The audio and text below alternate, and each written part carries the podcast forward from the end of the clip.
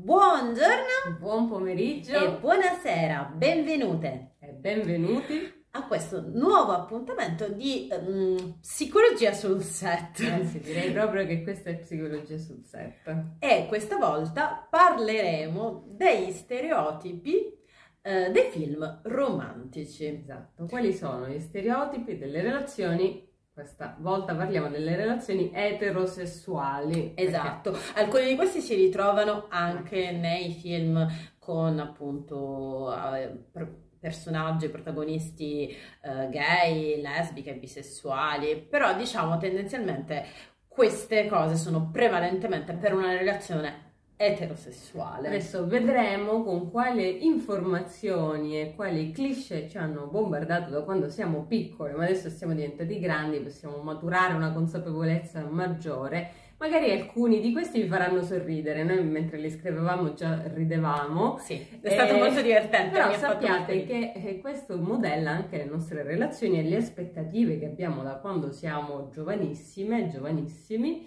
eh, su come dovrebbero andare le relazioni. Quindi iniziamo subito perché ne abbiamo ben 10, quindi iniziamo. Esatto, allora, bene, da cosa iniziamo? Io direi da proprio quello fondamentale. L'amore ti cambia la vita è la migliora. È la migliora soprattutto. Cioè, tu puoi essere più sfigato del mondo, esatto. più sfigata del mondo, anzi più sfigata del mondo sottolineerei, ma se incontri l'amore, la tua vita improvvisamente esatto. cambierà e improvvisamente conquisterai il mondo grazie esatto. all'amore. Trovi il lavoro dei tuoi sogni, vivi nel posto che ti piace, tendenzialmente è campagna. Esatto, perché in città non c'è amore. c'è l'amore. No, non esiste. Quindi all'improvviso migliora tutto, dallo sfigato, dalla sfigata che è e all'improvviso fiorisci. Esatto. E... Ehm, Invece no, sfatiamo questo mito, in realtà si può cambiare la vita eh, sia se si è innamorati sia se non si è in una relazione. Esatto, e, e, soprattutto una relazione arricchisce la propria vita ma non la cambia, perché per cambiare c'è bisogno di una consapevolezza individuale, non di coppia in qualche modo. Esatto. Quindi effettivamente è erroneo pensare che l'amore cambierà una situazione di cui non siamo felici. Anzi, è molto improbabile forse trovare l'amore quando si è particolarmente poco felici della propria vita, perché in qualche modo non si ha la, mm, l'equilibrio per poter amare se stessi e di conseguenza amare anche un'altra persona. Esatto. esatto. E quindi di conseguenza, secondo me, viene il secondo punto, se sei fortunata, diciamo al femminile, sul lavoro, non lo sei in amore. E questo vale soprattutto per le protagoniste donne. Eh, veramente, se pensate a quei film romantici in cui c'è una protagonista che è una super attrice, una, man- una manager super... Miranda Priestley. Vabbè, insomma, qualunque, vabbè, però quella non è una commedia romantica, però la centra, in effetti, perché proprio le dicono a, non a Miranda Priestley, ma al personaggio interpretato da Natway, gli eh, dicono quando tutto andrà a, a, puttane nella tua vita amorosa, vuol dire che eh, il lavoro si ingranerà. Bene, che cosa terribile. È una cosa terribile. Cioè, e tra l'altro il finale del film eh, conferma questa sì. cosa perché lei per avere il rapporto di nuovo col fidanzato lascia il suo lavoro Beh. per Runway e mm-hmm. eh, va bene, intraprende una carriera in realtà anche positiva perché va a New York Times, però lui la riaccetta una volta che lei ha uh, smesso di pensare solo al lavoro. E questa è veramente, in realtà è sempre stata una cosa abbastanza cringe quando vedevo quel film. Visto così, il diavolo veste Prada ha tutto un altro significato. e devo dire che il libro è anche peggio, perché in realtà mm. sì, è assolutamente peggio, perché nel film comunque, bene o male, c'hai un excursus che tu più o meno comprendi, ma nel, um, nel libro in realtà tu non capisci bene perché lei molla il lavoro, cioè mm-hmm. sostanzialmente non c'è una ragione, è ed è abbastanza insomma è veramente un po' la solita storia che la donna non può mm. osare volere troppo in qualche modo esatto. perché se no appunto avrà dei rimorsi nella vita anche tutti i personaggi di scienziate eccetera eccetera esatto. sono con questo sempre troppo. combattute tra lavoro e relazioni come se le due cose non potessero andare di pari passo e di conseguenza a questo c'è il uh, cliché lo stereotipo che per amore devi rinunciare a delle cose e ne sei pure felice alla fine esatto. della rinuncia che fa, cioè questo spirito di sacrificio che per avere l'amore, la relazione, l'uomo, la donna della tua vita, tu comunque devi rinunciare, quindi non lo puoi avere se non ti sacrifichi. Questo per fortuna è anche abbastanza valido per i protagonisti maschili, anche se in realtà è quasi sempre ricade sulla protagonista Sì, femminile, Sì, sì. però tendenzialmente eh, sì, di solito ricade sempre sulla protagonista femminile, però io qualche film in cui c'è qualche uomo che rinuncia a qualcosa per l'amore c'è. Ma è un- anche questo è un pensiero erroneo, per quanto super romantico, è sbagliato pensare che bisogna rinunciare a delle cose per l'amore, si possono fare dei compromessi Mm. per, eh, per la propria relazione, però è anche vero che se si rinuncia, è proprio la parola rinuncia che è sbagliata, in Certo. qualche modo poi, appunto, là invece ci saranno i rimorsi, Mm. eh, eh, perché è, è diverso, cioè mm, bisogna appunto, lo so che sembra un discorso anti-amore, però non è così, è che fondamentalmente bisogna essere pieni de- di se stessi, riempire la propria vita di più cose possibili per poter incontrare un'altra persona con cui puoi affrontare Mm. la vita. Non è che, la- che improvvisamente si diventa in due e quindi allora improvvisamente la, la propria vita va limata in base all'altro o all'altra. Um, è qualcosa che appunto ci ha riempito di questo stereotipo. Un esempio terribile è Love Story, che, un- che veramente questo film io non so cosa, sia, cosa ci sia di romantico. Ehm, E, tra l'altro c'ha Lo veramente- vedremo, vedremo, alla fine, esatto, cosa c'ha di romantico. cosa c'ha di romantico, però assolutamente assurdo è che lei eh, rinuncia ai Ah. suoi sogni per mantenere lui. Mm. Che in generale, se fosse pari merito, nel senso che eh, rinuncia. eh, rinuncia anche lui a delle cose, ma lui rinuncia solo alla ricchezza familiare, che voglio dire, signori miei, si può sopravvivere, cioè nel senso... eh, Eh, per- però per questa rinuncia la donna si sacrifica per mantenere il fidanzato che poi diventa il marito, quindi fa questo sacrificio, quindi mettendo da parte se stessa, questa è la cosa terribile, tu metti da parte te stessa per mantenere eh, il marito che ha fatto un sacrificio, quindi il suo non è più un sacrificio, ma il sacrificio ricade solo su di lei. E tra l'altro c'è anche da dire che lui in realtà un vero sacrificio non l'ha fatto perché fondamentalmente ha, ehm, è- essendo un uomo ribelle, doveva ribellarsi alla famiglia e quindi ha utilizzato in qualche modo il fatto che lei fosse di una bassa classe sociale, che veramente è terribile già pensarla così, per in qualche modo eh, liberarsi del gioco familiare. Mm. Eh, perché si capisce che in realtà era una cosa che in qualche modo in lui già stava bollendo. Quindi Eh, sì. è fondamentalmente è, è- ecco, questo è un esempio di questa storia che è terribile.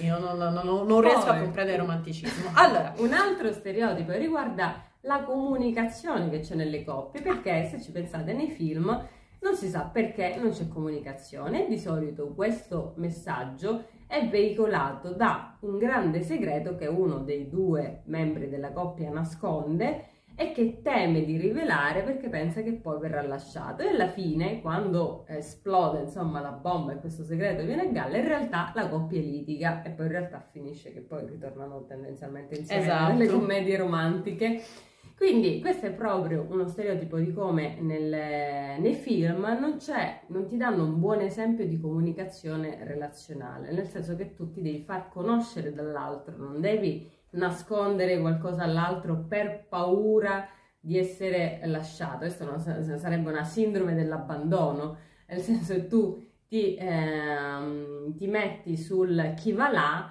per essere amato, quindi in realtà sostanzialmente poi fingi di essere un'altra persona, Esatto, nascondi una parte di eh, te stesso. Quindi questa è una cosa che c'è sempre, una parte di sé viene sempre nascosta eh, e poi è il motivo del litigio. Anche questo in realtà il fatto che sia motivo di litigio non è un buon esempio di No, assolutamente no, no, ma poi in realtà la cosa divertente, ovviamente stiamo parlando di film romantici, non di capolavori, di comunque, diciamo, film estremamente pieni di stereotipi che sono comunque le classiche commedie romantiche, ecco, mettiamola così, o se non classiche commedie romantiche, i classici drammi romantici, ecco, mettiamo. Ma una cosa eh, terribile è anche che a volte non si riesce ad assistere a una, com- un- una comunicazione tra adulti. Ah, sì. Cioè, una cosa che sembra strana è che tipo tu gli Vero. dici, cioè, la- eh, una volta ci ho fatto caso perché stavo vedendo una serie in cui invece avveniva effettivamente una comunicazione tra adulti, cioè Mm. lei e lui si dicevano le cose esattamente come stavano e quindi ho detto, ah che bello, c'è una comunicazione tra adulti e invece di solito sembra una comunicazione tra... eh, ma manco adolescenti, perché gli adolescenti a volte possono essere più sagaci, no? Eh, proprio tra mm, boh, tra muri, ecco, fondamentalmente perché non manco bambini. Esatto, eh, esatto, no, non c'è una comunicazione tra adulti mm. quando poi fondamentalmente se io ti chiedo mi stai nascondendo qualcosa e, e, tu mi rispondi no, cioè è chiaro che io ti dico eh, ah, figlio mio, ok, ti voglio bene, però io ho capito che mi stai nascondendo qualcosa, quindi se è un problema rispetto alla nostra relazione parliamone. Cioè, è vero che non sempre si ha la prontezza di gestire determinate conversazioni, però è anche vero che quando si tiene una relazione effettivamente la comunicazione è l'unica strada possibile e immaginabile. Esatto, bisogna imparare a comunicare anche nel conflitto. E ah, arriva, arriva quella che è il mio topos preferito. Che Chissà se ve lo aspettate. Okay. Questo è? è? il mio topos preferito. L'uomo è ricco, è bello, però è ricco soprattutto. Questo è veramente tipo lo stereotipo classico di tutti i film romantici. Cioè, non esiste film romantico in cui lui non sia ricco. Tranne Notting Hill in cui però lei è ricca e piena di rimorsi. Però quella una, ribalta un po' la questione. però tendenzialmente quasi tutti i film romantici, a partire da Pretty Woman, dove lui ovviamente è ricco, ma anche se pensiamo a Twilight, se Vai. pensiamo ad After, se pensiamo a qualunque film romantico, quindi anche i più recenti, lui è ricco. Esatto. I bad boy di solito, anche se sono bad boy, sono comunque ricchi. Si scopre che alla fine sono, sono ricchi. ricchi. E, e, questa cosa secondo me, cioè, a me mette estremamente a disagio sì. perché in qualche modo è come se parte del fascino di quel mm. personaggio risieda nella ricchezza che quasi spesso, accade molto spesso, mm. la protagonista si innamora ma perché lui la riempie di regali e io non capisco, cioè nel senso una donna che è indipendente e autonoma, la ricchezza del partner in qualche modo la vede come un bonus, no? Cioè una cosa in più che esiste, che è positiva, nel senso che comunque avere dei soldi e potersi permettere dei lussi è positivo, però in qualche modo il fatto che è, è fichissimo che lui sia ricco e riempia lei di regali, mi lascia sempre con una forma di perplessità, quasi come se fosse una compravendita, no? Cioè, nel senso, effettivamente sì. in, in, epoca passata la figlia uh, di una famiglia, la, la, primogenita, veniva data all'uomo oh, con più uh, soldi perché effettivamente aiutava la famiglia. Cioè, e questo te, inoltre dà anche un'altra comunicazione invece al lato maschile, perché eh, dice che appunto tu hai potere economico, hai potere di scelta sulla donna, vuoi prendere la donna migliore, la donna che vuoi, perché tanto basta avere i soldi e avrai quello che vuoi. Quindi anche gli uomini sono poi soggetti sì, a sì. questa pressione. Ma io in realtà la, la, il disagio lo vivo non tanto, sì, per la compravendita sì, però lo, lo, vivo anche molto per gli uomini, perché penso eh. il disagio di comunque un essere umano normale, mm. non questa specie di super saiyan ricchissimo che si può permettere di regalare una Ferrari alla fidanzata, ehm, che non era forse una Ferrari, però io mi sto riferendo al Mr. Grey di uh-huh. 50 sfumature di grigio.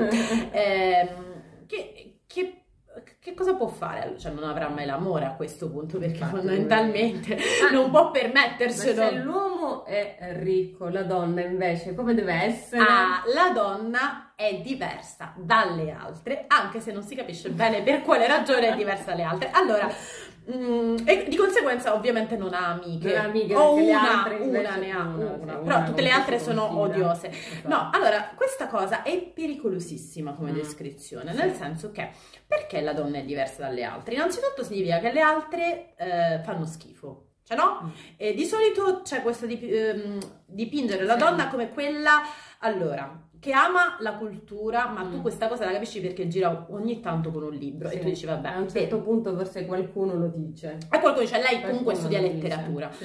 E, ehm, poi le altre sono tutte, eh, con, lo dico in maniera veramente stereotipata, zoccole, cioè nel senso anche appunto con un giudizio preciso sulla parola che secondo me è veramente raccapricciante, mentre lei è tenutaria della morale, perché lei ci tiene alla sua persona e quindi in qualche modo um, lei è diversa dalle altre. In però convento, sta in convento. Sta in convento, ma non è vero, non sta in convento, per, cu- per cui in realtà lei è diversa dalle altre per quale ragione? Tra non l'altro, spesso, mh, proprio per questo commento lei è diversa dalle altre, mm-hmm. in realtà il personaggio femminile non viene descritto in maniera molto approfondita, spesso no. si sa più cose del personaggio maschile che del personaggio femminile, perché lei è diversa dalle altre, ama i libri, Però... ci pensate, facciamo l'esempio, visto che stavi già parlando di eh, 50 sfumature, lei dovrebbe essere quella diversa, ma non si capisce bene poi come mai, su cosa è diversa dalle altre, però noi abbiamo più informazioni sul passato di Mr. Gray, quindi noi abbiamo molti più dati anche di psicologici, caratteriali di Mr. Gray che di lei, che neanche mi ricordo belle come si chiama. Oddio, aspetta, non, non me ricordo neanche Twilight. Vabbè, infatti questo è un dato significativo che è un personaggio che non ha molto, molta storia, è solo relegata al momento presente, in funzione di esatto, è una funzione, lei è assolutamente una funzione e ci sono altre cose che mi hanno abbastanza ghiacciato e lo diremo tra due secondi, Esatto. ma, eh, ma non è l'unico esempio, cioè mi viene in mente anche After, cioè, che Mm. è una cosa adolescenziale, un film adolescenziale, dove oggettivamente lei eh, sì, si sa qualcosina, Vabbè, in qualche modo di, spe- di specchio, cioè quasi a specchio di lui, Mm. ma sicuramente il personaggio di lui è descritto in maniera più approfondita. Sappiamo Mm. più cose. Di lui, assolutamente- più conflitti paradossalmente. Mentre lei alla fine è abbastanza semplice e lineare come personaggio. E, e questo, oddio, stiamo mettendo dei, proprio degli estremi, però questo Grandi avviene in moltissime... Ma proprio su After abbiamo, che c'entra anche tanti altri, abbiamo anche altro 50 sfumature. stereotipo che l'uomo cattivo, cattivo, bad boy, viene salvato dalla, dalla donna, quindi dall'amore, mentre la donna viene salvata economicamente Questo è tutto La Bella e la Bestia comunque, vorrei sottolineare. La Bella e la Bestia ha dato le origini del la bestia si ritrasforma in essere umano, quindi diventa dotato di valori, eh? e invece eh, la donna acquisisce una sua rivela- rilevanza, non so come dire, Economica. anche economica. esatto. Rilevanza economica oppure trova lavoro Trova e lavoro. questo ha Ultimamente c'è questa funzione del fidanzato che trova lavoro alla fidanzata. Esatto, per esempio, appunto, in realtà, ritornando alla Bella e la Bestia, che è l'origine di ogni male per Mm. quanto mi riguarda, ehm, sì, di tutte le storie d'amore, però è l'origine di ogni male.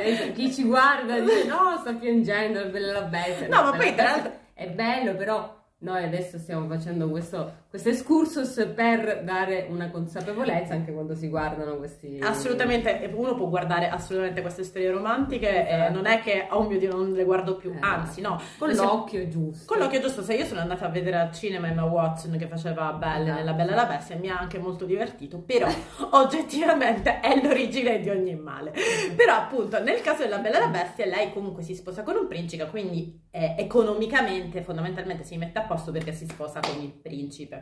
Come tutte le Come le fiabe. principesse che tutte le principesse. sono principesse. Lei è leggermente più in gamba delle altre, però bene o male. Esatto. Però se ci pensate effettivamente è l'origine di ogni male perché anche 50 sfumature di grigio lei ama leggere e si Mhm. sposa con la bestia che sarebbe Mr. Grey che Esatto. è una bestia perché a quanto pare gli piacciono le relazioni sadomasochiste cosa Come- che su cui ho anche parecchi dubbi però fondamentalmente questa è un po' la storia Diciamo che la Bella e la Bestia è la matrice di molte storie che si eh, rintracciano negli anni successivi, come ad esempio, appunto, come hai detto tu, 50 sfumature. Ma andiamo a un altro che c'è spesso, soprattutto nelle commedie, perché fa un po' ridere, un po'. eh, è facendo scommesse incontri il vero amore. Ovvero le scommesse del scommetti che la faccio innamorare in in 10 dieci giorni o in, lo faccio disinnamorare in Mhm. dieci giorni Oppure un'altra, diciamo, tra virgolette, scommessa un po' gioco è fai finta che sei la mia fidanzata così faccio ingelo- ingelosire l'ex e intanto sta- hai trovato il vero amore. che, che è la persona con cui fingi Dal, dal gioco alle scommesse, eh, i film ci dicono che uno trova il vero amore, quindi giocando un po' con le, con le ragazze, perché di solito sono i più i ragazzi che fanno queste scommesse. Però ci sono anche appunto come la farsi lasciare in 10 giorni è lei a scommettere su di esatto. lui, quindi assolutamente.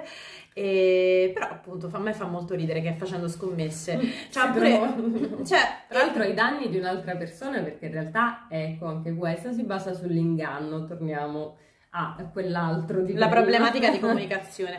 Ma a questa si collega un- uno stereotipo di molti film ehm, romantici, prevalentemente in questo caso adolescenziali, che è la fase epica del makeover.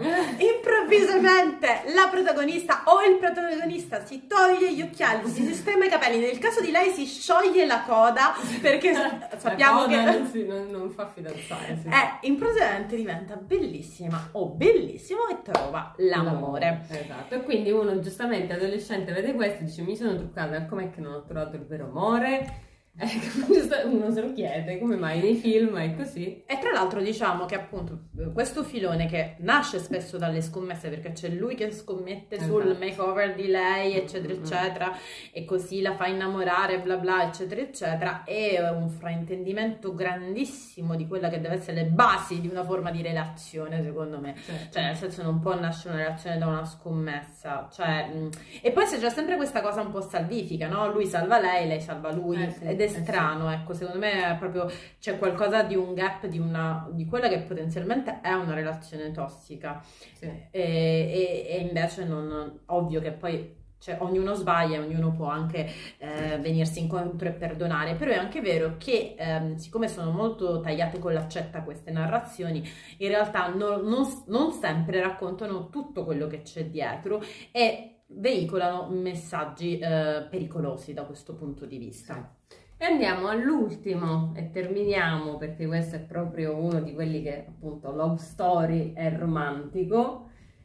Non è una vera storia d'amore se alla fine uno dei due non muore. Deve morire perché se no non c'è la lacrimuccia e la sofferenza del, del vero amore. Perché se c'è il vero amore devi soffrire un po', no? Quindi questo lo ritroviamo in tanti film un giorno, un giorno, non so se l'avete visto, un'eterna rincorsa. One Day. Due, esatto, One Day. Finalmente si mettono insieme, strack, mu- morta.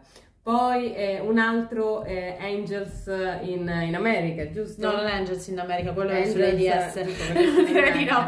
Eh, um, eh? City of Angels, City, of, Angels, Angels, la città degli angeli. Esatto, City of Angels, dove finalmente lui abbandona la sua carriera di angelo e, e diventa uomo per stare con lei, e anche la track. Quindi, eh, love story non ne parliamo. Story, quindi c'è questa dicotomia amore-morte e non è una vera storia d'amore se alla fine non c'è questa sofferenza data dalla, dalla morte. Però questa in realtà è una semplificazione, mm. nel senso che eh, le storie d'amore non finiscono con il matrimonio, ma continuano dopo, perché di solito in queste storie romantiche c'è il matrimonio oppure la morte, sì. e, ehm, però non raccontano il dopo, che è la parte difficile in qualche certo. modo, cioè certo. la parte difficile è come si continua a stare insieme, non tanto uh, la mm. parte in cui si è super innamorati ed è tutto meraviglioso e, e stellato e si volano gli unicorni, eccetera, eccetera. No, il problema è che ovviamente come fai a concludere una storia e, la, e, vuoi in qualche modo anche raccontare la complessità della vita, l'unica opzione è la morte, perché ovviamente raccontare le, uh, le complessità uh, di una storia romantica non, non, renderebbe più estremamente romantico. La, la, ovviamente questo è, è, su appunto certi film molto stereotipati, ovviamente certo. ci sono film che giocano con lo stereotipo, che lo disattendono. Magari, ecco potrebbe essere carino. La prossima volta faremo invece degli esempi di eh, film che portano invece delle dinamiche relazionali reali, molto realistiche e vedere come in realtà magari o ci giocano con lo stereotipo oppure invece ne port- portano avanti invece una realtà dei fatti, eh? anzi sono veritieri. Esatto, e, e potenzialmente potremmo anche dedicare un episodio perché appunto l'abbiamo detto ai eh, film con protagonisti la comunità LGBTQIA+, che esatto. effettivamente ha altri stereotipi, ah, esatto, stereotipi. altri stereotipi, anche se ne condivide parecchi con questo. Ce ne sono parecchi in condivisione. Sì, assolutamente un paio ne sono proprio Quindi convinta. noi continueremo questo capitolo sulle relazioni raccontate dai film, così come sono raccontate dai film, proprio per conoscerle e eh, poterle anche identificare meglio e non farci così traviare, perché magari noi pensiamo che funziona funzionano le relazioni in quel modo, quindi cosa, cosa ho io di sbagliato che non funziona così? Nulla, è solo che magari dei racconti sono soltanto degli stereotipi. E, e, detto ciò, noi ci vediamo al prossimo appuntamento. Esatto, al prossimo episodio. Ciao!